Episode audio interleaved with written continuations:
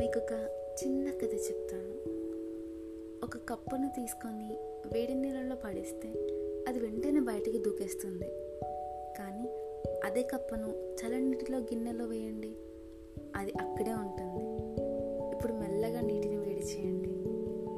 కప్ప సహజంగా ఏంటి అంటే వేడి పెరిగే కొద్ది దానంతటా అదే తన శరీరాన్ని ఆ వేడికి అడ్జస్ట్ చేసుకోగలదు. కానీ ఒకసారి కప్ప అందులో ఉండలేదు. బయటకి దూకేయాలని చూస్తుంది. కానీ అప్పుడు అది దూకలేదు. ఎందుకంటే నీటి వేడికి అప్పటిదాకా అడ్జస్ట్ అవ్వడంతో తన శక్తి అంతా కోల్పోయింది.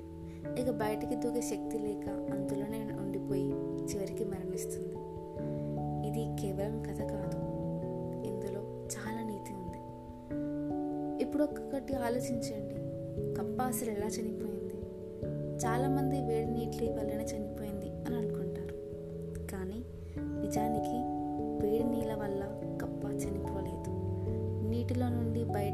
ఎప్పుడు దూకేయాలో నిర్ణయించుకోలేక చనిపోయింది. కొద్దిగానే వేడి పెరిగింది కదా సర్దుకుపోదాంలే అనుకుంటూ వేడి నీటిలో అలాగే ఉండిపోయింది.